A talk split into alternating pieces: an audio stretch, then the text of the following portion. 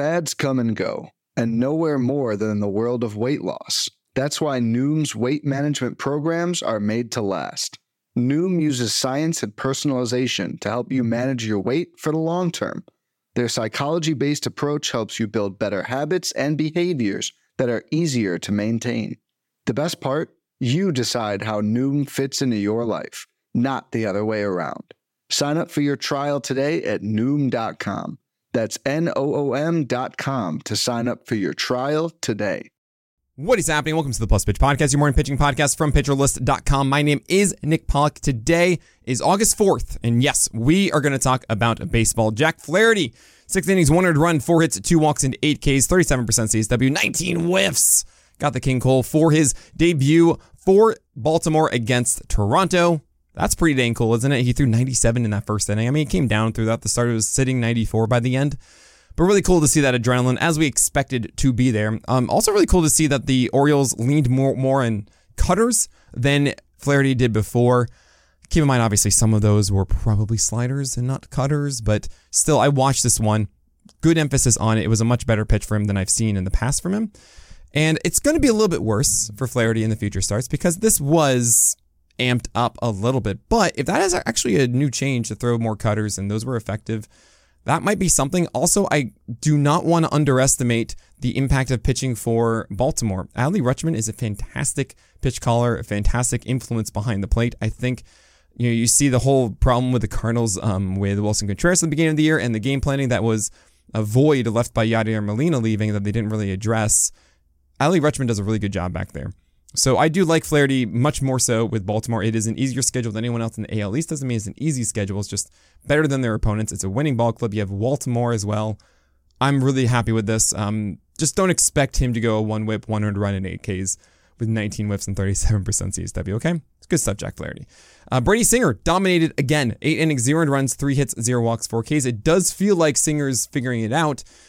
I want to warn you because we've had moments where Singer has quote figured it out before, and we haven't really seen a lot of it last year uh, across this year. Now, it's not just luck. Like the reason he's a cherry bomb is because there are certain days that he really is locked in and he does amazing things and deserves it. And Singer is absolutely amazing with his slider right now. It is so precise that is repeating the same thing over and over again, exactly where we want it to be. He's also accurate, which is good, right? Accuracy is just are you hitting around the target, and precision is doing the same thing over and over again. Singer is doing both, which is great. I love it. It's fantastic. And I really hope it sticks around. I think we just keep going with it.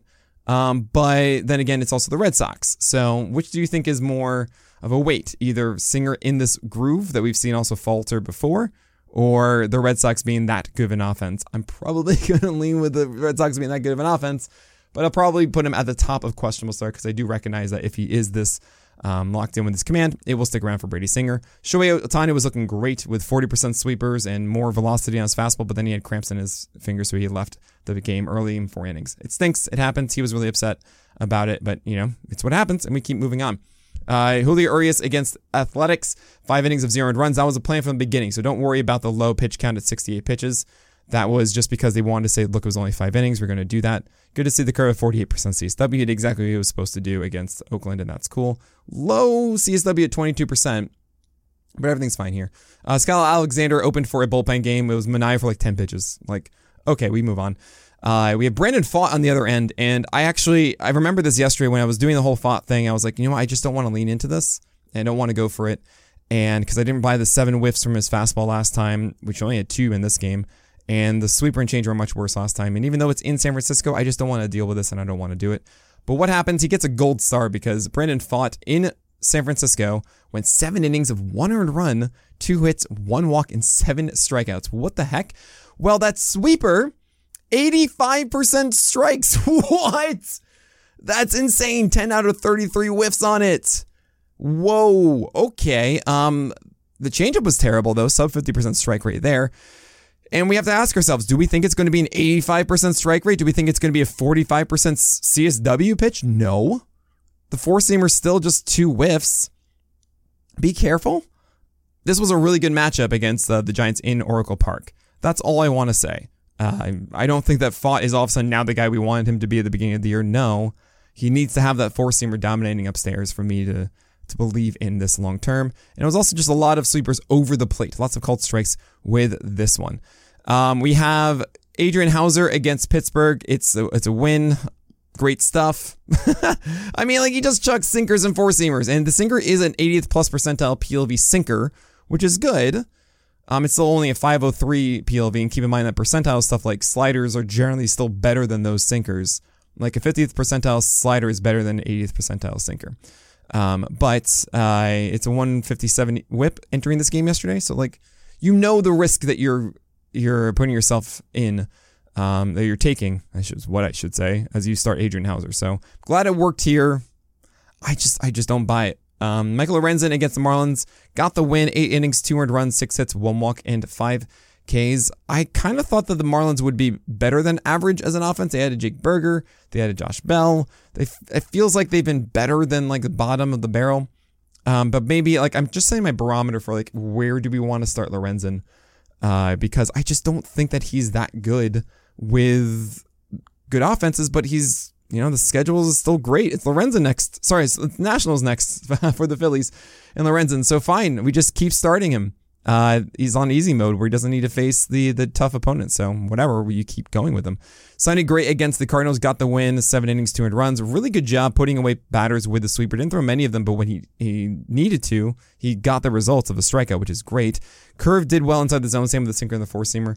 That's nice. Zero walks and eight strikeouts. We'll take this all day. I probably won't stick around, but maybe it's, it is a hot streak for Sonny Gray. That's cool. Uh, Bryan Woo against the Angels. I avoided this one because the Angels got better as an offense, and Woo did not have a good four seamer last time. Uh, six innings, 200 runs, four hits, two walks, and six strikeouts. And good stuff here with seven whiffs on the four seamer. Sinkers were also solid arm side, which is a really big thing for me with Woo. Um, I see that as the potential Wheeler and Alcantara method. If you are, if you have a formation of four seamer whiffs, the top of the zone. It's really good. I mean, Woo has an excellent. We know this throughout the entire season. Faltered last time. I didn't know if that was going to be a trend down. It's not great. I'm going to get rid of that idea from my mind now. Um, and if you compare it with those arm time sinkers, then it really opens the door for not even having the best secondary pitch. You just need something decent. Look at Wheeler. It's like Wheeler does not have an elite slider, right? And he does what he does. So I'm excited about this. I wonder over time if he can develop it. It is a growing trend. It's four guys on the Mariners that we've been waiting to see that big whiff pitch from in their secondaries, right? Gilbert, Kirby, Bryce Miller, Bryan Woo. I hope one of them gets it. and honestly, the offseason going to driveline might be it. So we'll see. We'll see what we get there. He gets the Padres next. I don't know if I want to do that. I also wonder if Bryan Woo gets shut down soon. It might also be a case where Bryan Woo isn't shut down like where he goes to the minors and comes back. It really depends, I think, on the Mariners situation. I think they're going to continue to start Woo in the short term and see how well they're doing playoff wise, uh, and utilize this for now. Um, I don't know. It, essentially, I think if they feel like they're out of the playoff run, they just start them and they shut them down. If they feel like they're really competitive with it, they might give him a break in September for like two weeks and then bring him back, uh, or something like that. I honestly can't tell you. Um, we just keep holding on, I guess, until that happens. Jameson Taillon against the Reds got the win, five innings, two earned runs, but seven hits and two walks and five Ks. I don't know. He's a bit singled out. I call him a Vargasol, I guess, right now, if you want. I, I really think that Jameson Taillon, it's really nice to see him do well. It's just, I, I don't really think he squeezes enough out of what he does. Or, I'm sorry, he is squeezing everything out of what he does. I don't think he has enough to actually showcase this being a sustainable trend for him. Clarke Schmidt survived against the Astros. Huge props, honestly. Five innings, 200 runs, four hits, one walk, four Ks. I really, it's kind of like Taillon, where I think it's not that exceptional what he does. Um, I'm glad the the sweeper was good inside the zone. The cutter and the curve were very wild. Um, the sinker's still not a good pitch. He's throwing less of them. I just feel like Schmidt is not that great. Uh, and the ceiling is low while the floor is also low. Um, but he's not hitting that. He's essentially pitching at his ceiling, I think, a lot here, and that's not fun for me. There are a lot of other guys to talk about. Um, obviously, Sears and Scherzer and Javier and many others. We're going to talk about all of those, and of course, today and tomorrow starters after this break. This podcast is sponsored by Underdog. Want to make money making picks on MLB games? And you have to try Underdog Fantasy, the easiest place to play fantasy sports. In Underdog's Pick'em game, you just pick your favorite baseball players and predict whether they will go higher or lower on stats like strikeouts, hits, and more.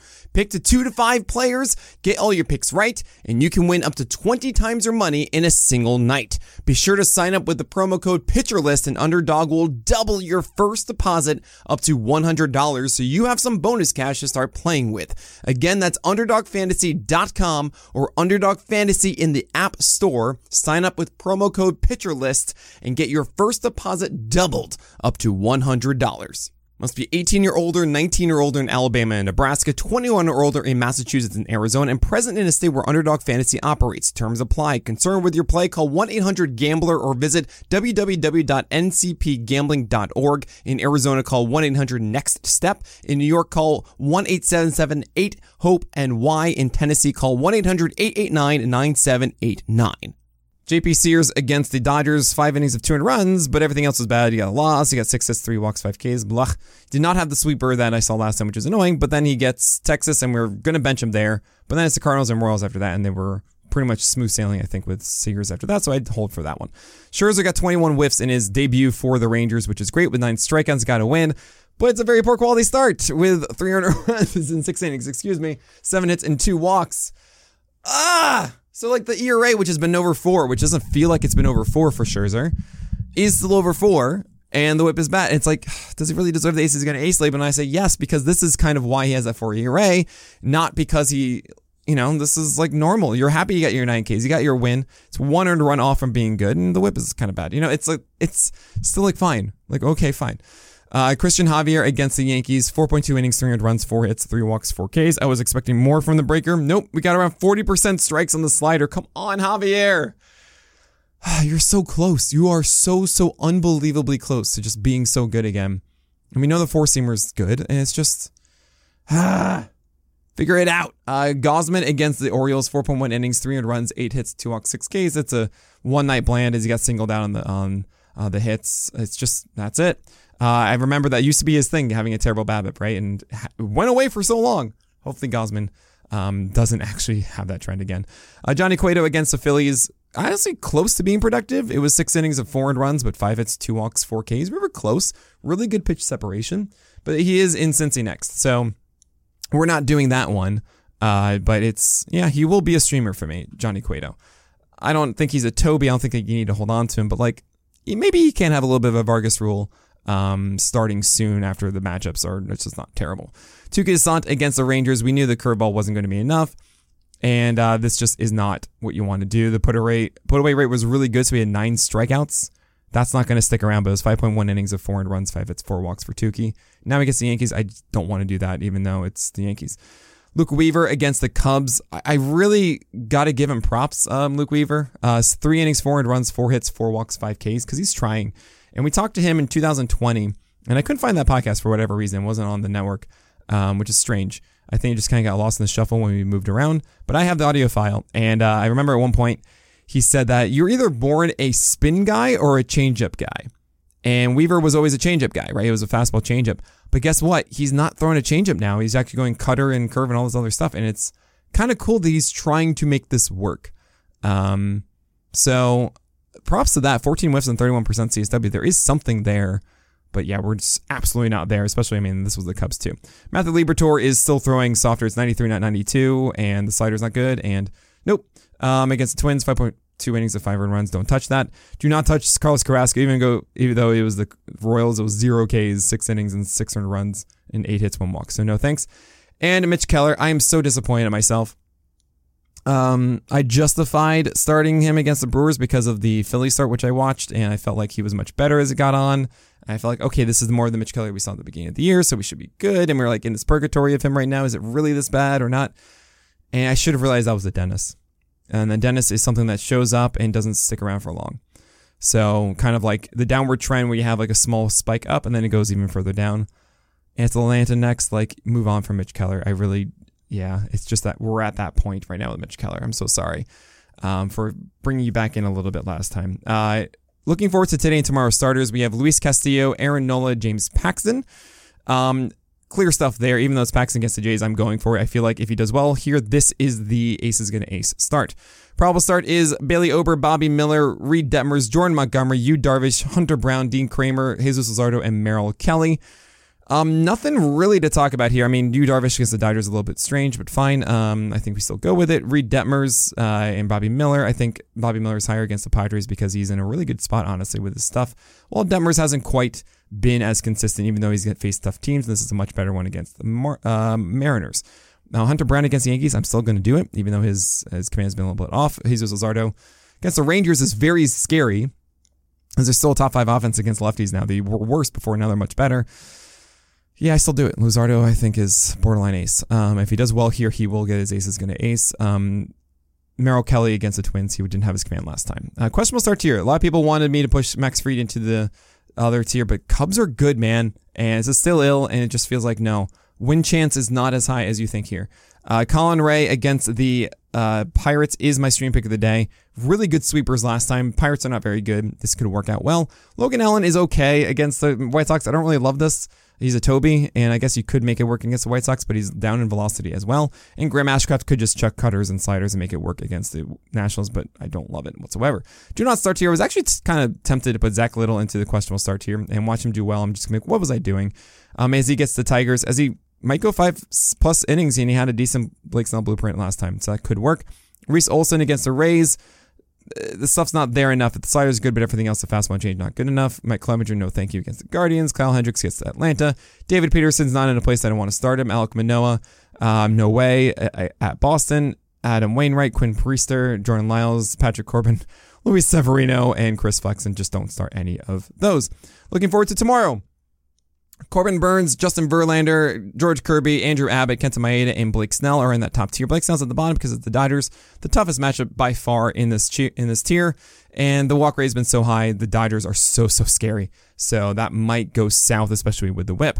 Probable start tier, you have Christopher Sanchez, Steven and Civale as these really good matchups and guys that are in good places going. So I love all three of these. Steven Matz is a stream pick of the day. Civale is a debut for the uh, the Rays is going to be kind of interesting. And on the other side of that, as he faces the the Tigers, you have Tarik Skubal against the Rays, and I have him at the bottom probable start because I think last start was very strange with the fastball coming just being worse a bit, and we've seen him throw much better fastballs so far. The velocity is there; they are elite fastballs, and I think that's going to do well against the Rays who are not as amazing um, offensively as they were in the beginning of the year. They did get a little bit more hot recently, but still, I think that's good enough to do it. Questionable start here. I mean, they don't scare me like the Dodgers do, for example, in the Rays. A questionable start here. Jose Berrios actually in Fenway is scarier to me. Uh, and uh, I don't love that. So it's top of questionable. On the other side of it is Nick Pivetta hosting the Jays. He's been in a really good place um, with that slider, but also we've seen a history of being volatile. So it's questionable start against the Jays. Paul Blackburn is going against Ross Stripling. It's kind of interesting to see these pairings of uh, it's three straight of teams of like this guy and that guy just happens to be that way. Paul Blackburn and Ross Stripling a debate which one I wanted more. And I eventually went with Paul Blackburn because I do think that there is more of an opportunity um, with his stuff, what he throws with a really good slider that we saw and higher emphasis of it. And both of these matchups, like facing the Giants or facing the Athletics in Oko, is both just amazing for both pitchers. But who's going to be the one that has the biggest opportunity to go longer and um, has had more more success? I think that's Blackburn overall for the year. Uh, Ross Stripling does not have the old changeup, which is a little annoying. It's a good slider, but that's the reason why I didn't do it. The argument for him, though, is that it's a higher win chance because it's the Giants instead of the Athletics. But yeah, I'm just to put Blackburn ahead. Uh, Kyle Gibson, Jon Gray, Tyler Anderson, and Bryce Elder round out the questionable start tier. Gibson's on a hot stretch, but you never know what you're going to get. Jon Gray has been delayed, and we don't really know if he's going to come out with that good fastball. I mean, we know the slider's going to be there, but is the fastball going to be there against Miami? Um, we have Tyler Anderson, who is in a good spot, I think, with the changeup, and the Mariners could give into that, but we don't really know what we're going to get there. And Bryce Elder, who had did well against the Brewers, gets the Cubs, and like the Cubs are so good right now. And be careful with this. Uh, do not start. It's Noah Syndergaard, Ryne Nelson, Tylor Megill, Nestor Cortes, and is still ill against the Astros. Alec Marsh. Luis Ortiz is coming back to rotation because Rich Hill is gone. I wonder where we're going to get there against the Brewers. Trevor Williams, Michael Kopech, who was way down to 93 miles per hour last time. Ryan Yarbrough against the Padres, who were so good against the lefties, but it is for the Dodgers, but that's not going to be fun. Ty Blach and Ryan Weathers and Hayden Wesneski, who's in the rotation again. Don't know how many pitches are going to let him go because he threw only 40 last time. And it's Atlanta, so absolutely not. All right, that is it for today's episode. Uh, thanks so much for all your support, and I'm going to be here through the end of the year. Let's win you your fantasy leagues. Make sure to get PL Plus to keep the conversation going inside of our Discord because that is a place to get up to the minute information for your leagues and also answer all your questions across all of our staff throughout the day. It's an amazing community. Uh, and we make sure that it is only good. It is not just spam and ridiculousness. Like we actually uh, curate how uh, how we handle ourselves inside of that community. It's fantastic. Anyone will tell you who's inside of it. But that is it. So my name is Nick Pollack, and may your BABIPs be low and your strikeouts high.